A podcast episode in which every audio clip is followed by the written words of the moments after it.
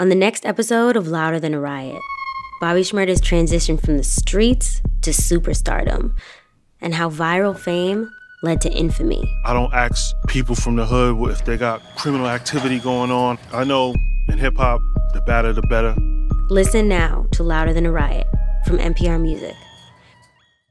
From NPR Music, you're connected to All Songs Considered. I'm Bob Boilen. On today's show, we explore the early works of Joni Mitchell.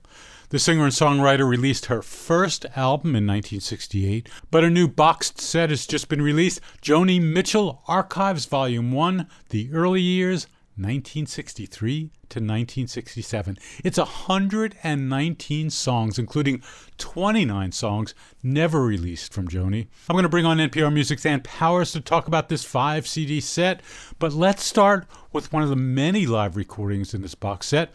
This song is from a performance at the Canterbury House in Ann Arbor, Michigan. It's one of her well known tunes. It's called The Circle Game.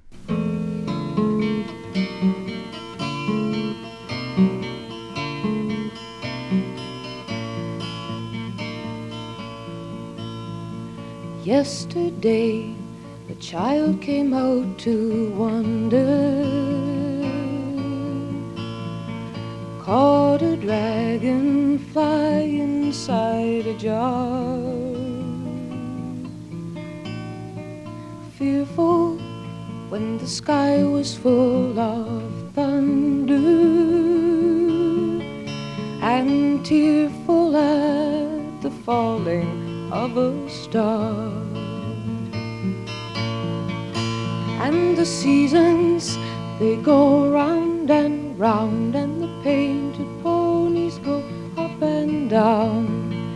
We're captive on the carousel of time. We can't return, we can only look behind from where we came and go round and round and round in the circle game. Then the child moved ten times round the seasons, skated over ten clear frozen streams. Words like when you're older must appease him, and promises of someday make his dream. And the seasons, they go round and round, and the painted ponies go up and down. We're captive on the carousel of time. We can't return, we can only look behind from where we came and go round and round and round in the circle Sixteen springs and sixteen summers gone now. Cartwheels turn to car wheels through the town. And they tell him, Take your time, it won't be long now till you drag your feet too slow, the circles down. So the years spin by, and now the boy is twenty. Though his dreams have lost some grandeur coming true, there'll be new dreams maybe better dreams and plenty before the last revolving year is through. Sing with me. And the seasons they go round and round, and the painted ponies go up and down.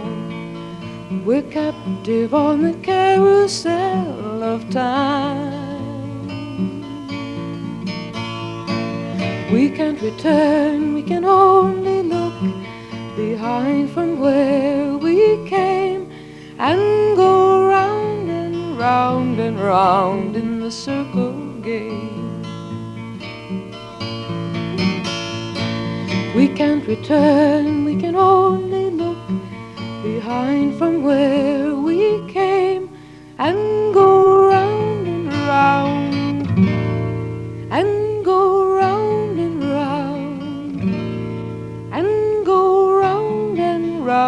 round in the circle game.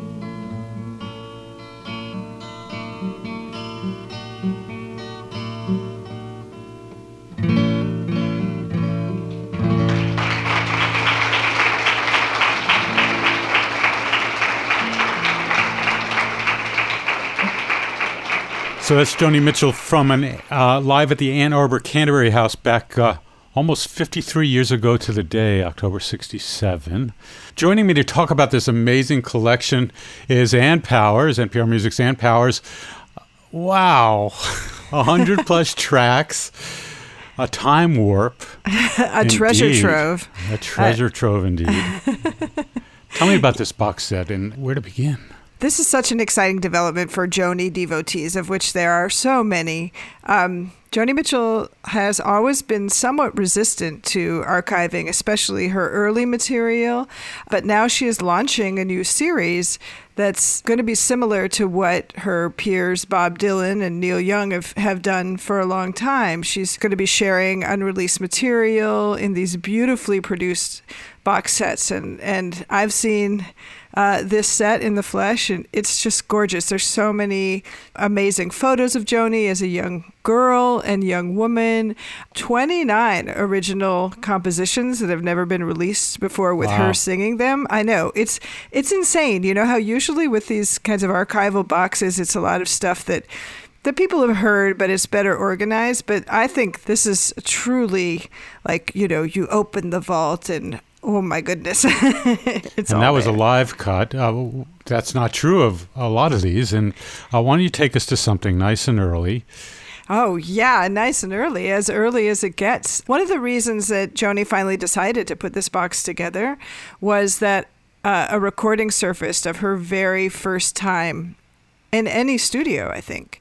At 19, she entered a radio studio in Saskatoon, Saskatchewan. Uh, where she uh, spent her teenage years with a disc jockey named Barry Bowman. She recorded a bunch of folk songs, and this recording disappeared for decades. It was, you know, shrouded in, in the midst of legend. And one day, Barry Bowman, the disc jockey's daughter, was going through some old boxes and found this tape uh, labeled Joni Anderson, Joni's maiden name. And, and lo and behold, here was this recording of her. They made it in the off hours, and it's Joni playing her baritone ukulele, which was what her mom bought her. She wanted a guitar, but uh, mom thought of a ukulele was more economical, and singing these folk songs. So. Uh, even in these very early recordings, I think you hear her inventiveness and, of course, her incredible voice.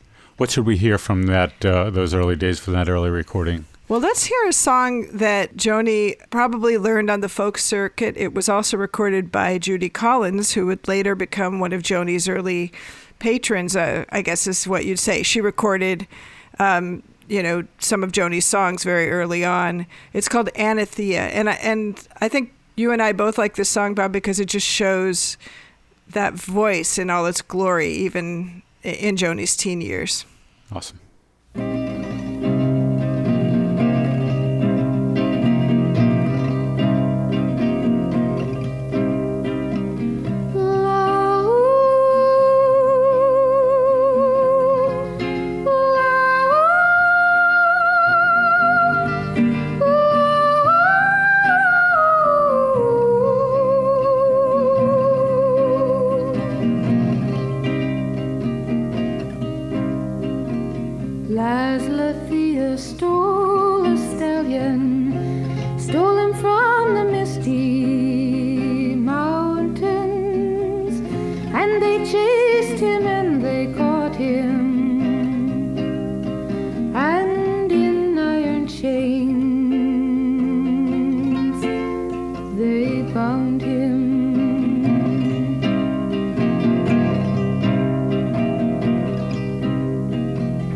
Word was sent to that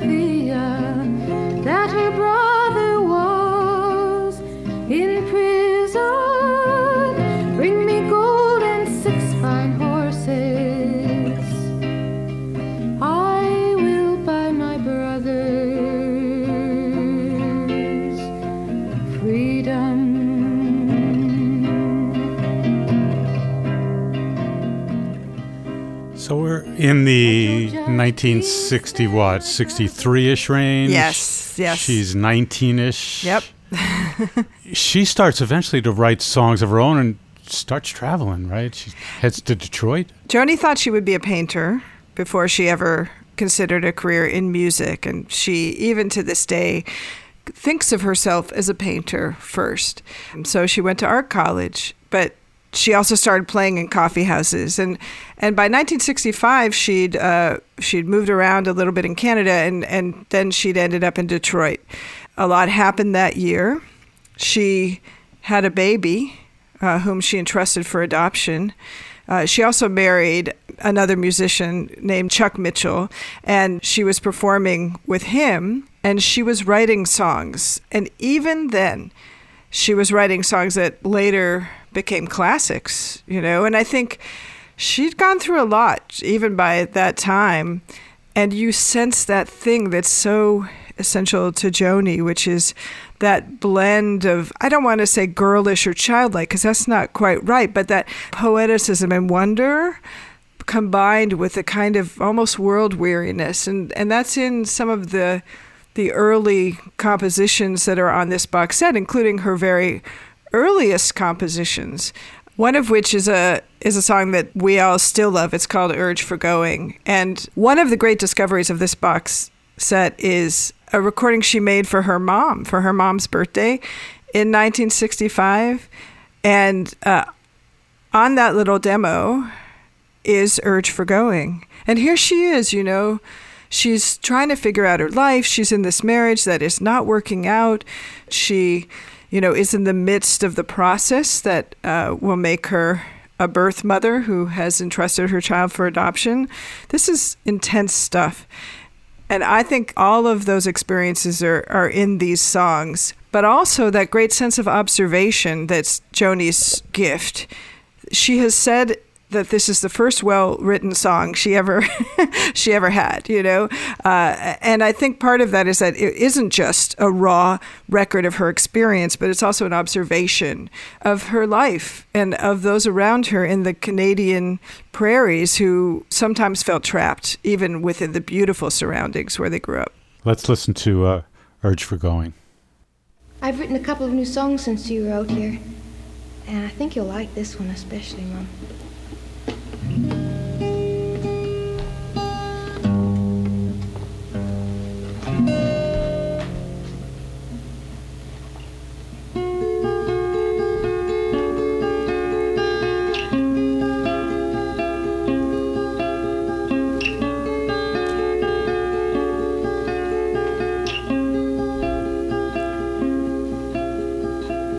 I awoke today and found frost perched on the town. It hovered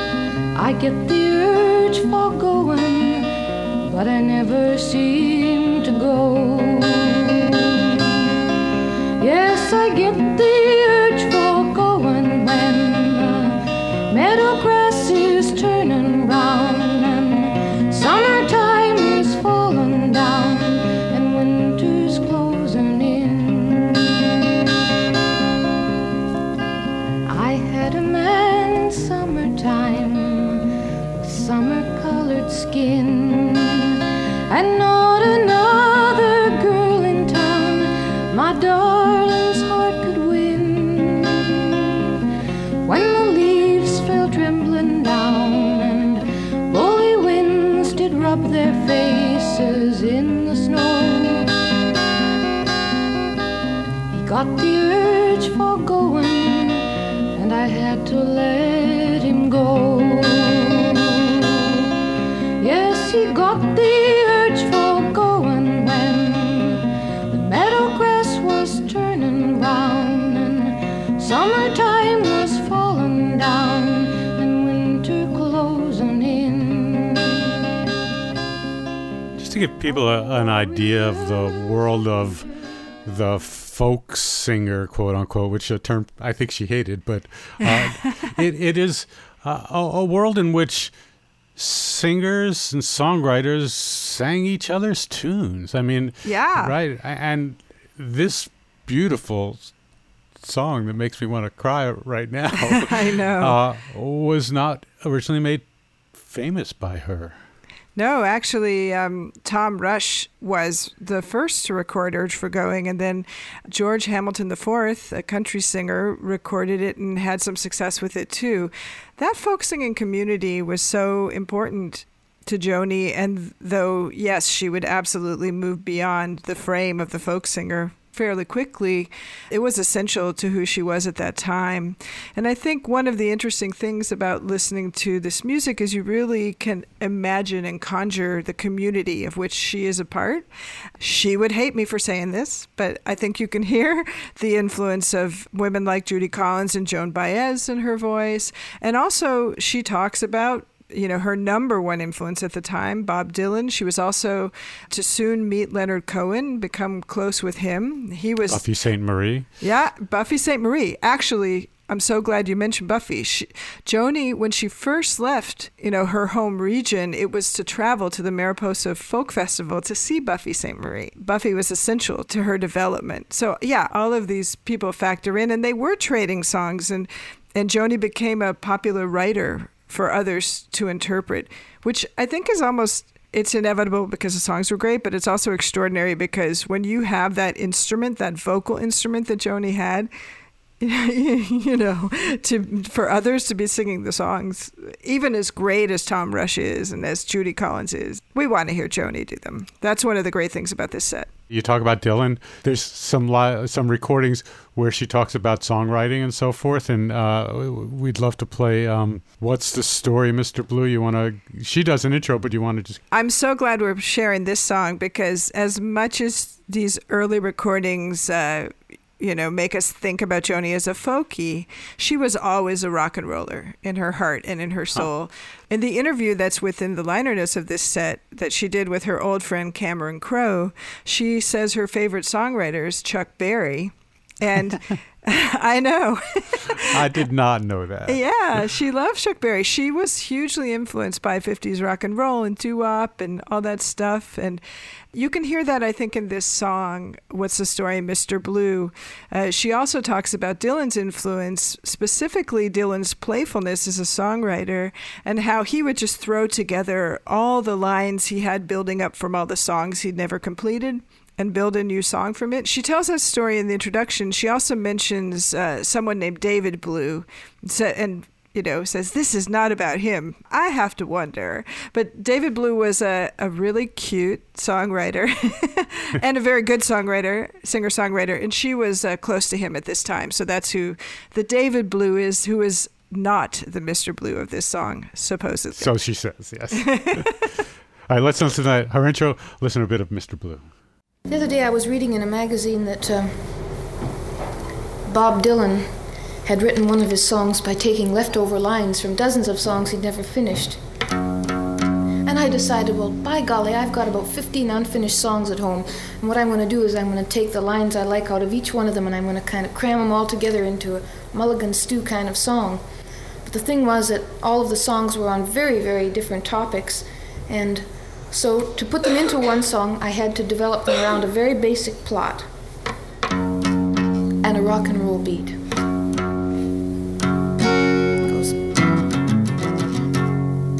Now the plot goes like this. You see, there was a fellow named Mr. Blue who is no relation to David Blue at all. He's Mr. Blue because he's kind of sad.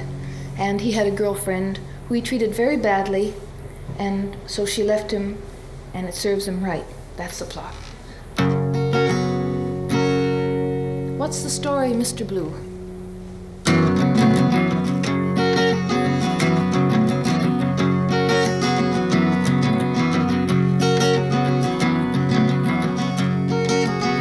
What's the story, Mr. Blue? Did you pull the rug from under you? Did you chop your dreams up two by two and kick them out the door? I could sympathize you, son, but pity words stick to my tongue sorry words have all been sung so many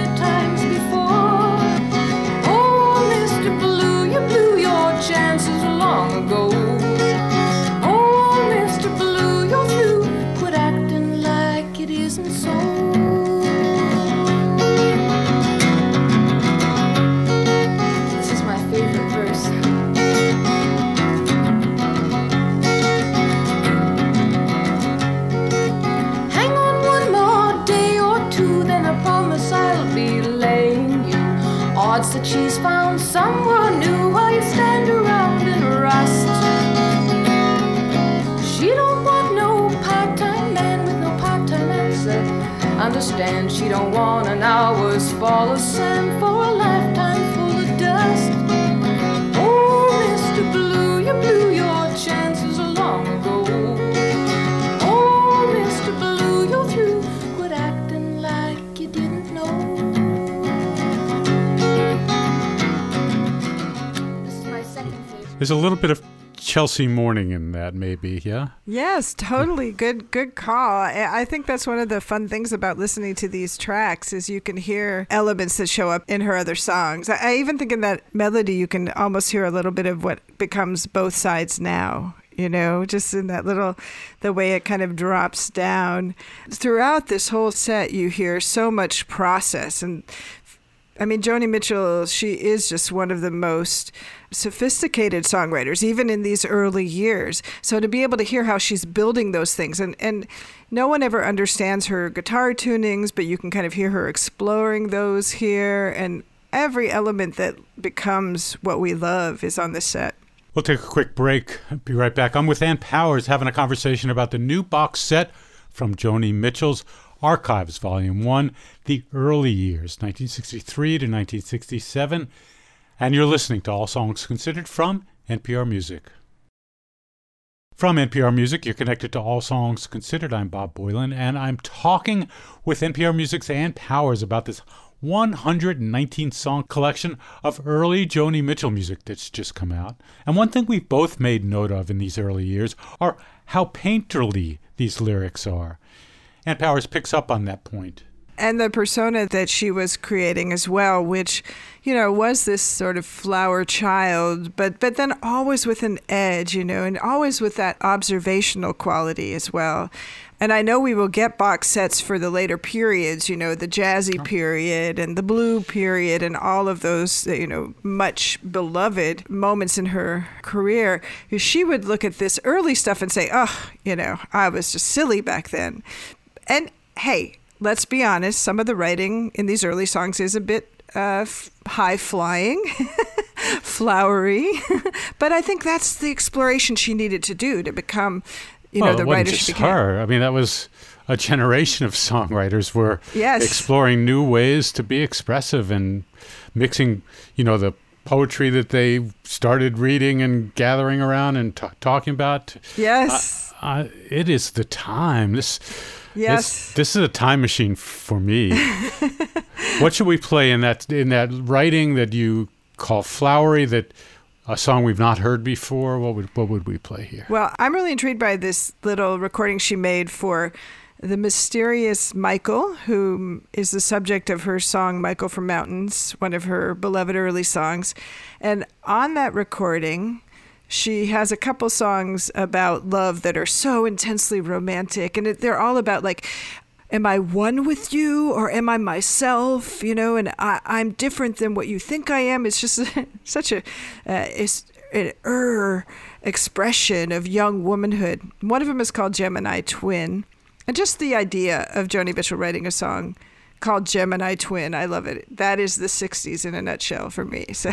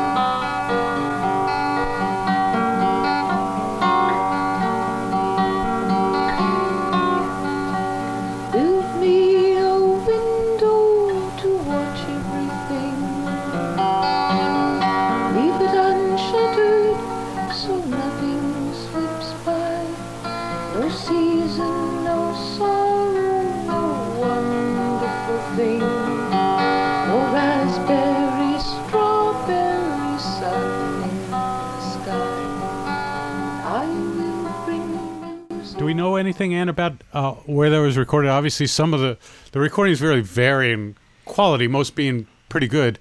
That one very hissy, but to not hear it because it was hissy would be a mistake, right? Yeah, no, absolutely. And a lot of what's on this set is uh, recordings Joni herself made in her own home, wherever she was living. There's a demo she made for Jac Holzman, the record executive early on. There's stuff she made like that she made for her friend, you know, her, her lover.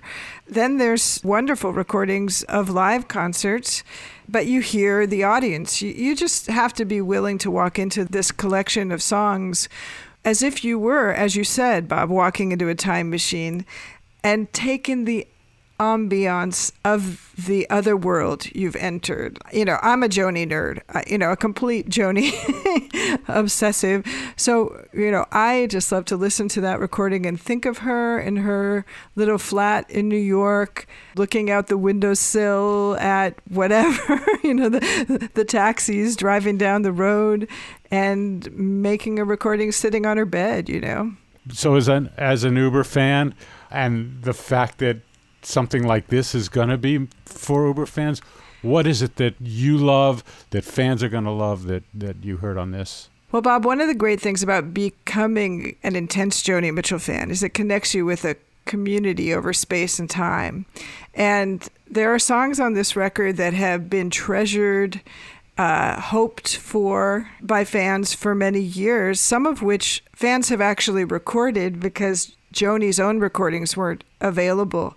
So a few of these songs I've heard in versions by other singers. An example of that is Kara's Castle. I think there might be like a live version floating around of Kara's Castle as well. But I first heard this song on YouTube.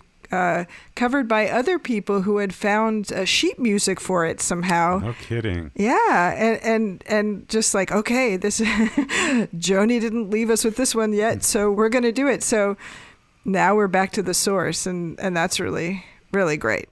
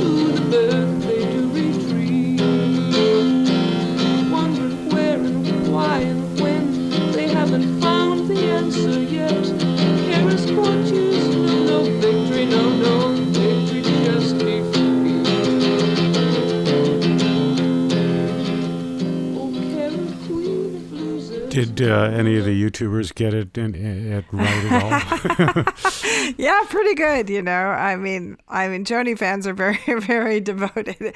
But one thing about that song I think is interesting is is that you know she's painting this picture, this very poetical picture of uh, maybe life in a rough part of town. You know, and that's a side of Joni we don't talk about too much. We talk about her as a genius of the personal and the interpersonal, but she also was a social observer. And I think Kara's Castle is a song you could put next to one like um, For Free, her later song about seeing a street musician and questioning, you know, her own involvement in the music industry and the value of art. So you see a little bit of her her greater consciousness in, in that song. Joni Mitchell turns 77 uh, this week. She's had some health issues. But she is speaking, quote unquote, in this interview that you can read with Cameron Crowe on the liner notes. And do we know if she's active in putting together some of these, uh, the next set of archives that'll come out? You mentioned her a health setback, and she had an aneurysm several years ago, and, and she has been in recovery. It's actually quite touching. She said a few times that this is the third time she's had to learn to walk because she had polio as a young girl and she lost the ability to walk again when she had this aneurysm. So, you know, just mm. pause and shout out to the resilience of Joni Mitchell. Incredible resilience. She is getting better. But before she became ill, she was really doing a lot to sh- sort of shore up and, and uh, refine her legacy. She uh, recorded some of her songs in orchestral settings. She participated in various tributes where other people interpreted her songs.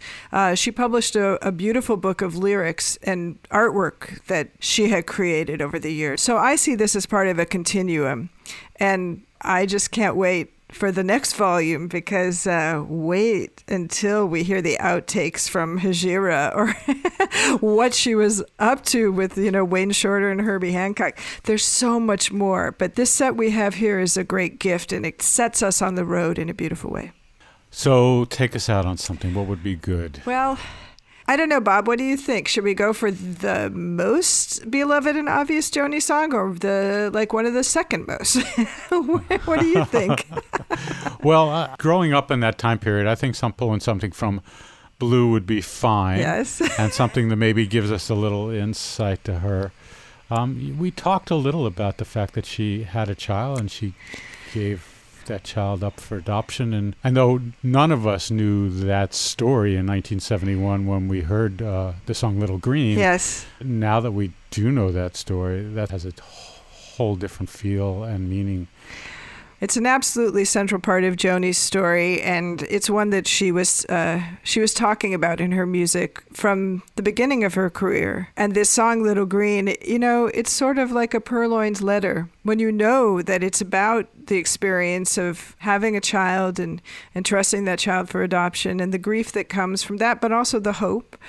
Uh, well, you know, you can never uh, hear the song in any other way. But you're absolutely right. I mean, I've looked at the reviews, I've looked at accounts, and really nobody in the media got it.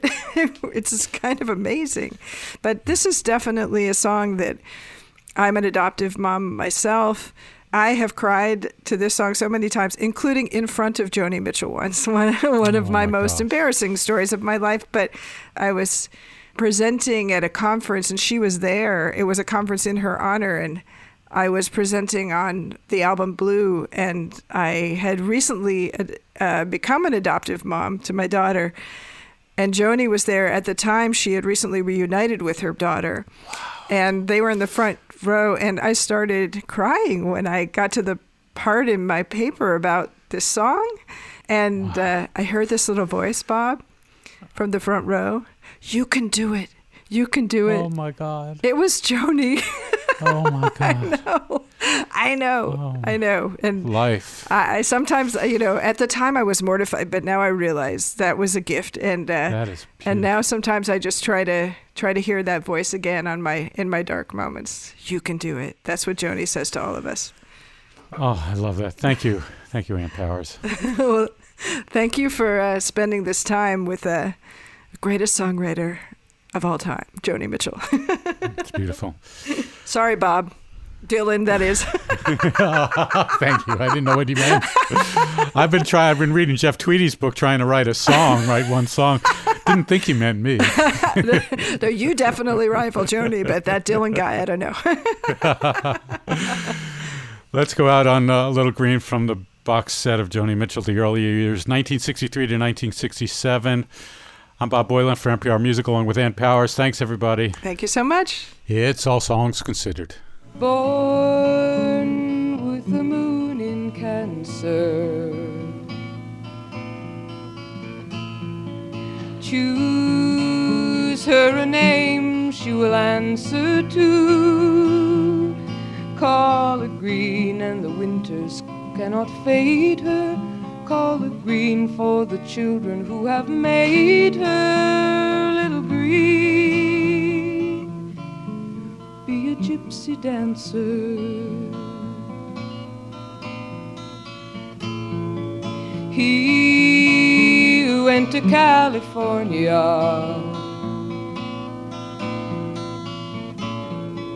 Hearing that everything's warmer there.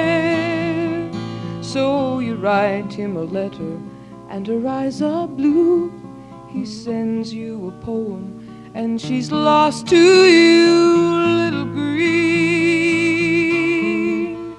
Be a nonconformer, just a little green, like the color when the spring is born. There'll be crocuses to bring to school tomorrow. Just a little green, like the nights when northern lights perform. There'll be icicles and birthday clothes, and sometimes there'll be sorrow. child a child pretending. Weary of lies you are sending home, so you sign all the papers in the family name. You're sad and you're sorry, but you're not ashamed, little green. Have a happy ending. Just a little green, like the color when the spring is born. There'll be crocuses to bring to school tomorrow. Just a little green, like the nights when northern lights perform. There'll be icicles and birthday clothes, and sometimes there'll be sorrow. Born with the moon in Cancer.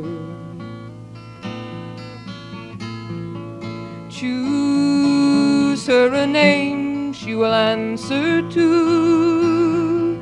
Call it green, and the winters cannot fade her. Call it green for the children who have made her little green. Be a gypsy dancer. Kelly Green, be a gypsy dancer.